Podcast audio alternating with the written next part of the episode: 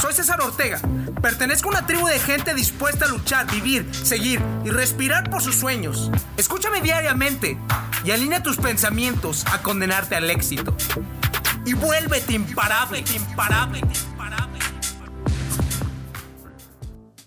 Muchas personas piensan que realmente vestirse de una manera no tiene un poder significativo sobre ti mismo y además sobre las demás personas. O sea, te voy a poner ejemplo.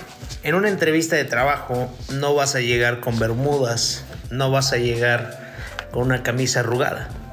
Cuando vas a ir a una cita con una chica que realmente te gusta muchísimo, te aseguro, si a lo mejor eres común, yo te voy a decir que cuando fui con mi novia actualmente, este, iba tranquilo, normal, con una sudadera y siempre fui lo más tranquilo, yo me sentía ahí en esos momentos vestirme de manera fresca, en el cual yo me sintiera cómodo. Pero te puedo decir que si tú vas a una cita, posiblemente tratas de arreglarte lo mejor posible.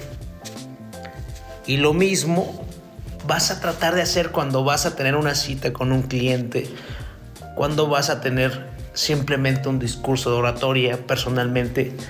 Y ahorita voy a tocar diferentes temas al respecto. Pero realmente he determinado que la ropa está comunicando muchísimas cosas.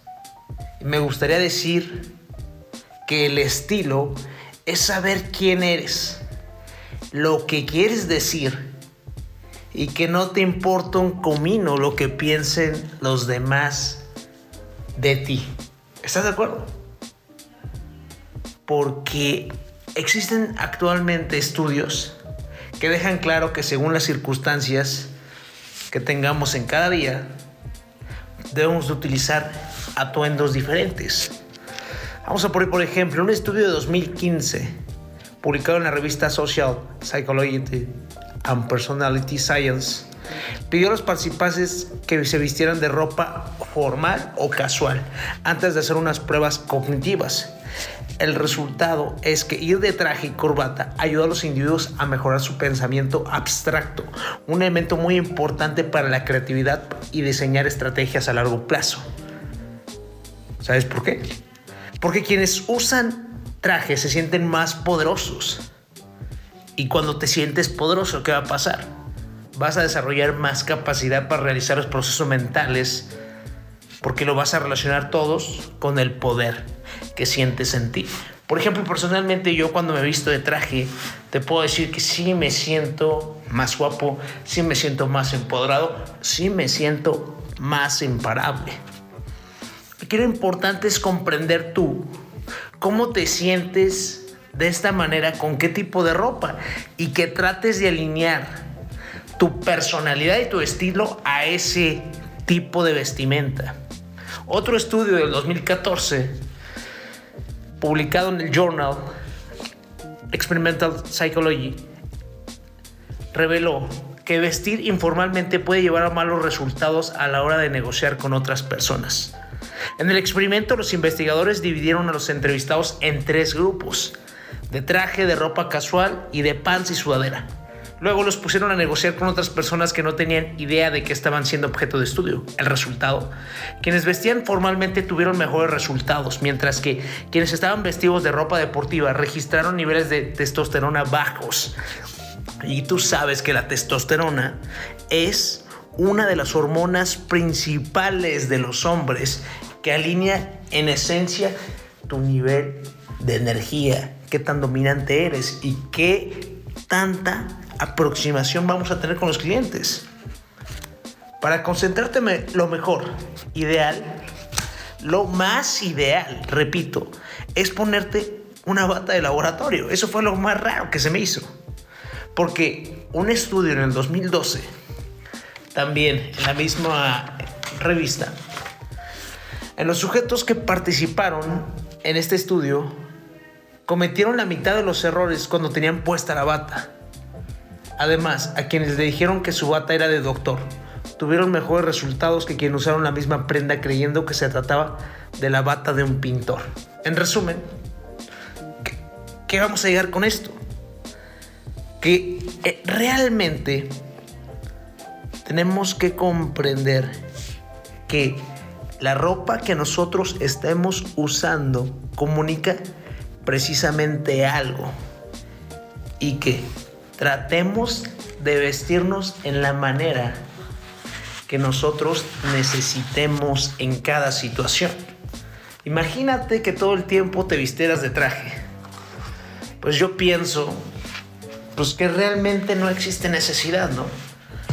Por ejemplo, yo que imparto conferencias y que de repente me toca en pequeñas comunidades o en pequeñas ciudades, no voy a conectar con mi audiencia si me voy vestido con un traje súper folclórico y anunciando que tengo muchísimo dinero con ese traje, porque en esencia una de las bases que se necesitan hoy en día es tener humanidad y conexión. Y no se va a conectar con eso, ¿no? Yo sencillamente, cuando voy a hablar en público, trato de vestirme de negro. Lo voy a citar simplemente de Tony Robbins. Tony Robbins es uno de los mejores conferencistas a nivel mundial y él se viste regularmente de negro o colores grises para que solamente le presten atención a su rostro y a sus manos. ¿Te das cuenta? Porque lo más importante es realmente el mensaje que voy a compartir a las demás personas. Y siguiente, el movimiento de mis manos, porque tú ya te había mencionado anteriormente que el cuerpo te nos va a anunciar nuestro lenguaje corporal el 70 o el 80% de toda la comunicación y realmente lo que importa. Pero lo físico tiene que ver con la ropa que estamos utilizando. Es por eso lo importante que tenemos que darnos cuenta que realmente la ropa comunica. No solamente para nosotros, porque tú sabes, si te vistes de alguna manera, te sientes de una manera diferente y lo mismo hacemos sentir a todas las personas que tenemos a nuestro alrededor. Imparables, les mando un fuerte abrazo, échenle con todo, vístanse para ustedes, por ustedes y porque así lo quieren. Impacto, motivación, inspiración, dedicación, fuerza de voluntad, amor propio liderazgo. Todo está dentro de ti. Te invito a recuperar tu poder día a día. Escúchame diariamente y alinea tus pensamientos a condenarte al éxito. Dime, ¿qué estás esperando para tener el control absoluto de ti? Soy César Ortega. Pertenezco a una tribu de gente dispuesta a luchar, vivir, seguir y respirar por sus sueños. Invertimos tiempo nosotros todos los días. El momento nos pertenece. Estos son nuestros secretos. Escúchame y vuélvete imparable, imparable, imparable.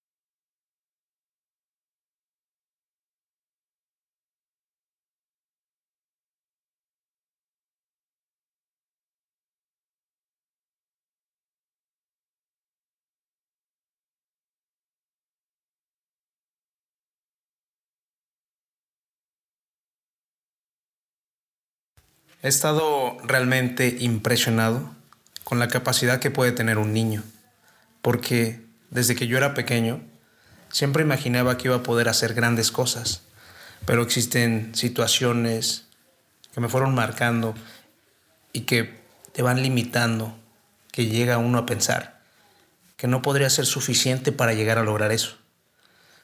Y en estos momentos tengo aquí a, a Paula Rebeca, que es mi sobrina, super sobrina, supuestamente. Y bueno, Paula, preséntate. Hola, soy Paula Rebeca Contreras Mendoza. ¿Cuántos años tienes? ¿Diez? ¿Y en qué fecha los cumples? En el 2 de septiembre del... El 2 de septiembre. Perfecto, ¿verdad? Ya te quieres aventar la historia. sí. ¿Cuál ha sido el regalo de cumpleaños que más te ha gustado? Bueno. A mí, por ejemplo, el regalo de cumpleaños que más me gustó fue cuando no encontraba el regalo en el árbol navideño. Te lo juro que no lo encontraba. Hasta que llegó mi hermana. Ya lo encontré, ya lo encontré. Dije, ¿qué, qué, qué es? Sal hacia afuera. Y nos habían llevado un go-kart. Entonces yo quedé súper impresionado. Te estoy hablando que tenía como 12 años y no encontrábamos el regalo. Digo, a mí personalmente ese fue el regalo que más me gustó. ¿Y tú? Bueno, me gustan más todos los regalos, pero el que más me gustó fue cuando me le regalara, regal, regal, regal, regalaron una almohada de era de niños y estaba bien suave y dormía con toda esa, pero luego como que le pasó algo y ya no la pude volver a utilizar.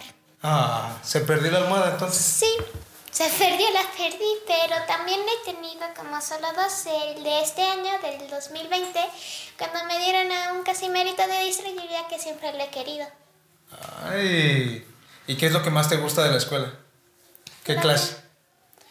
Bueno, todas, pero en especial me gustan dos, que es historia y artes. Historia y arte. ¿Y por qué te gusta la historia?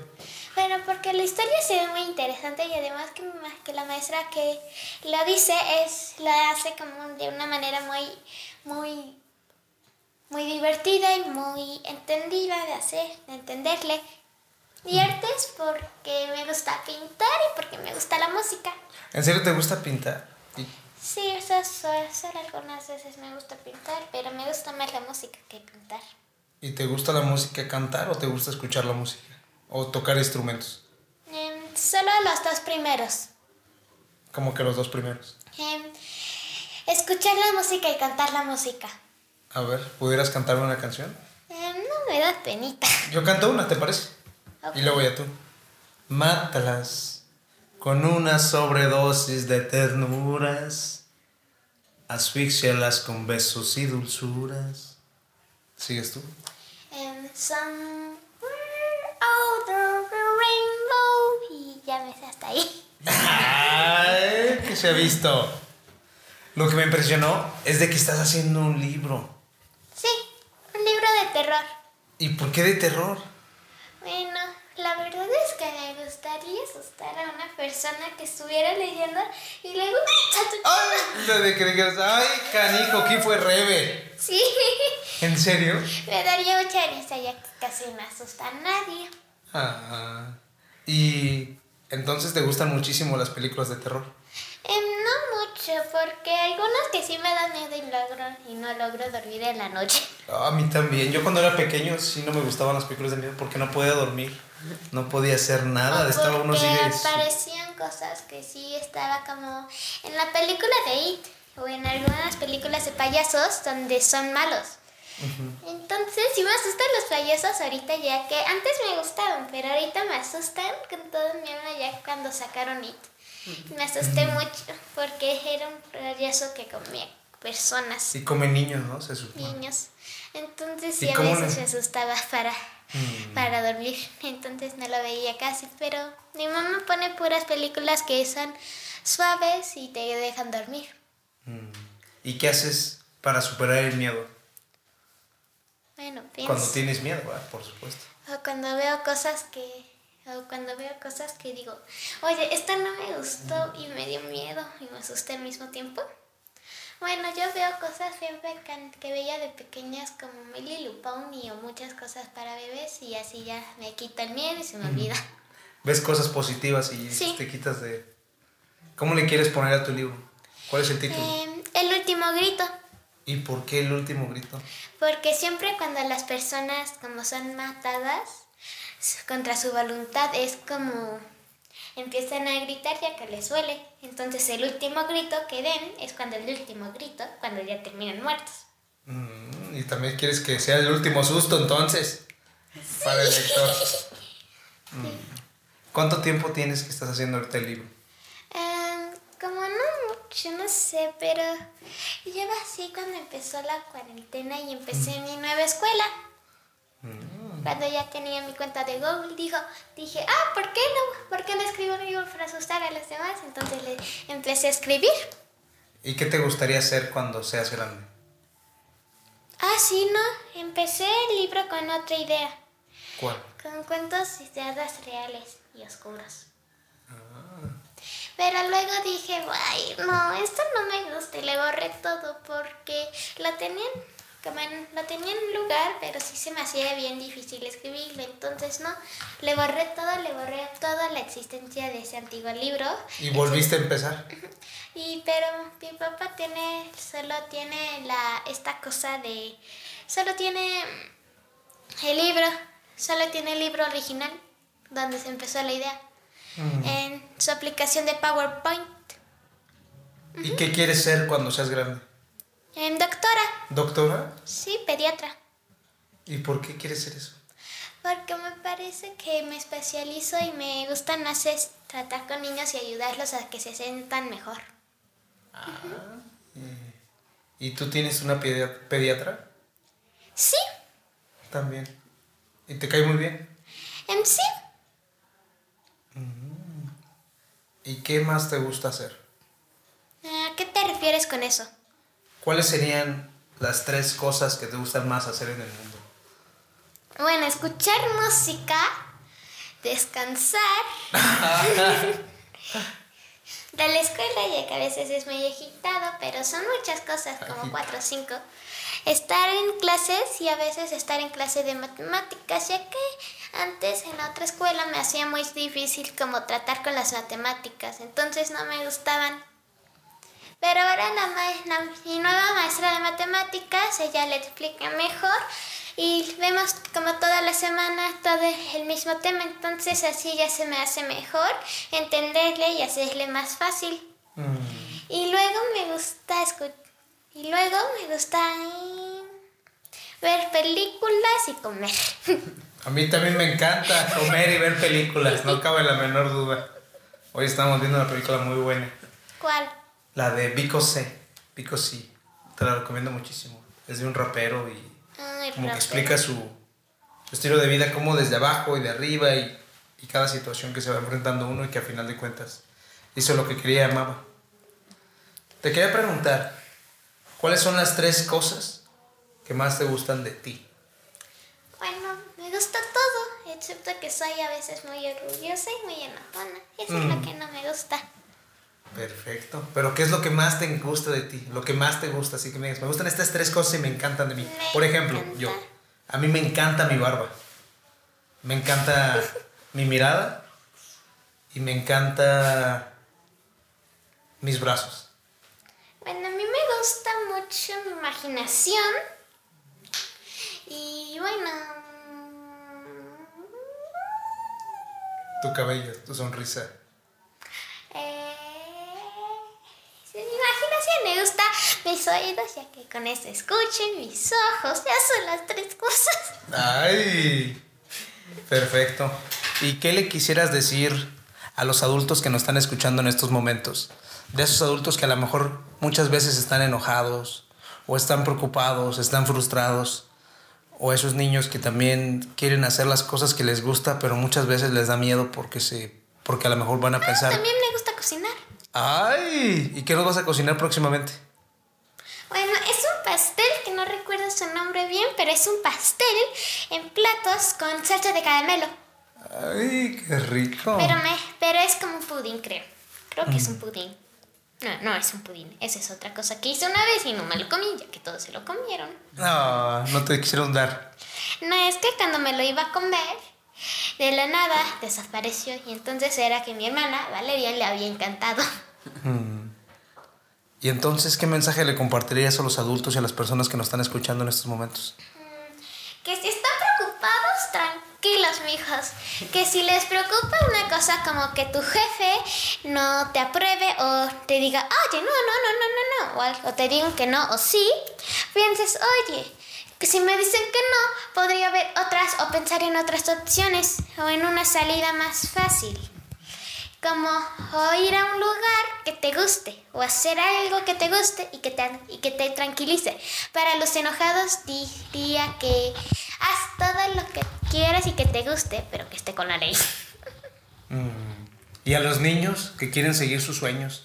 De, a lo mejor alguna, algún niño también quiere escribir un libro o quiere hacer un podcast o un video. ¿Qué les dirías?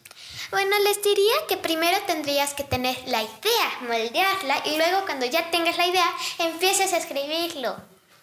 Y que sigas y que sigas. Sí, así es. Pero como para el video, ahí tienes que tener inspiración, imaginación y un sentido del humor para que tengas más suscriptores. Ah, Y saber editar estoy muy de acuerdo. y dibujar Pues nos retiramos imparables. y actuar. Ella es Rebe y está con la mejor disposición para próximamente compartir un capítulo y un video con nosotros. Ok, bye. Diles adiós a todos. Bye.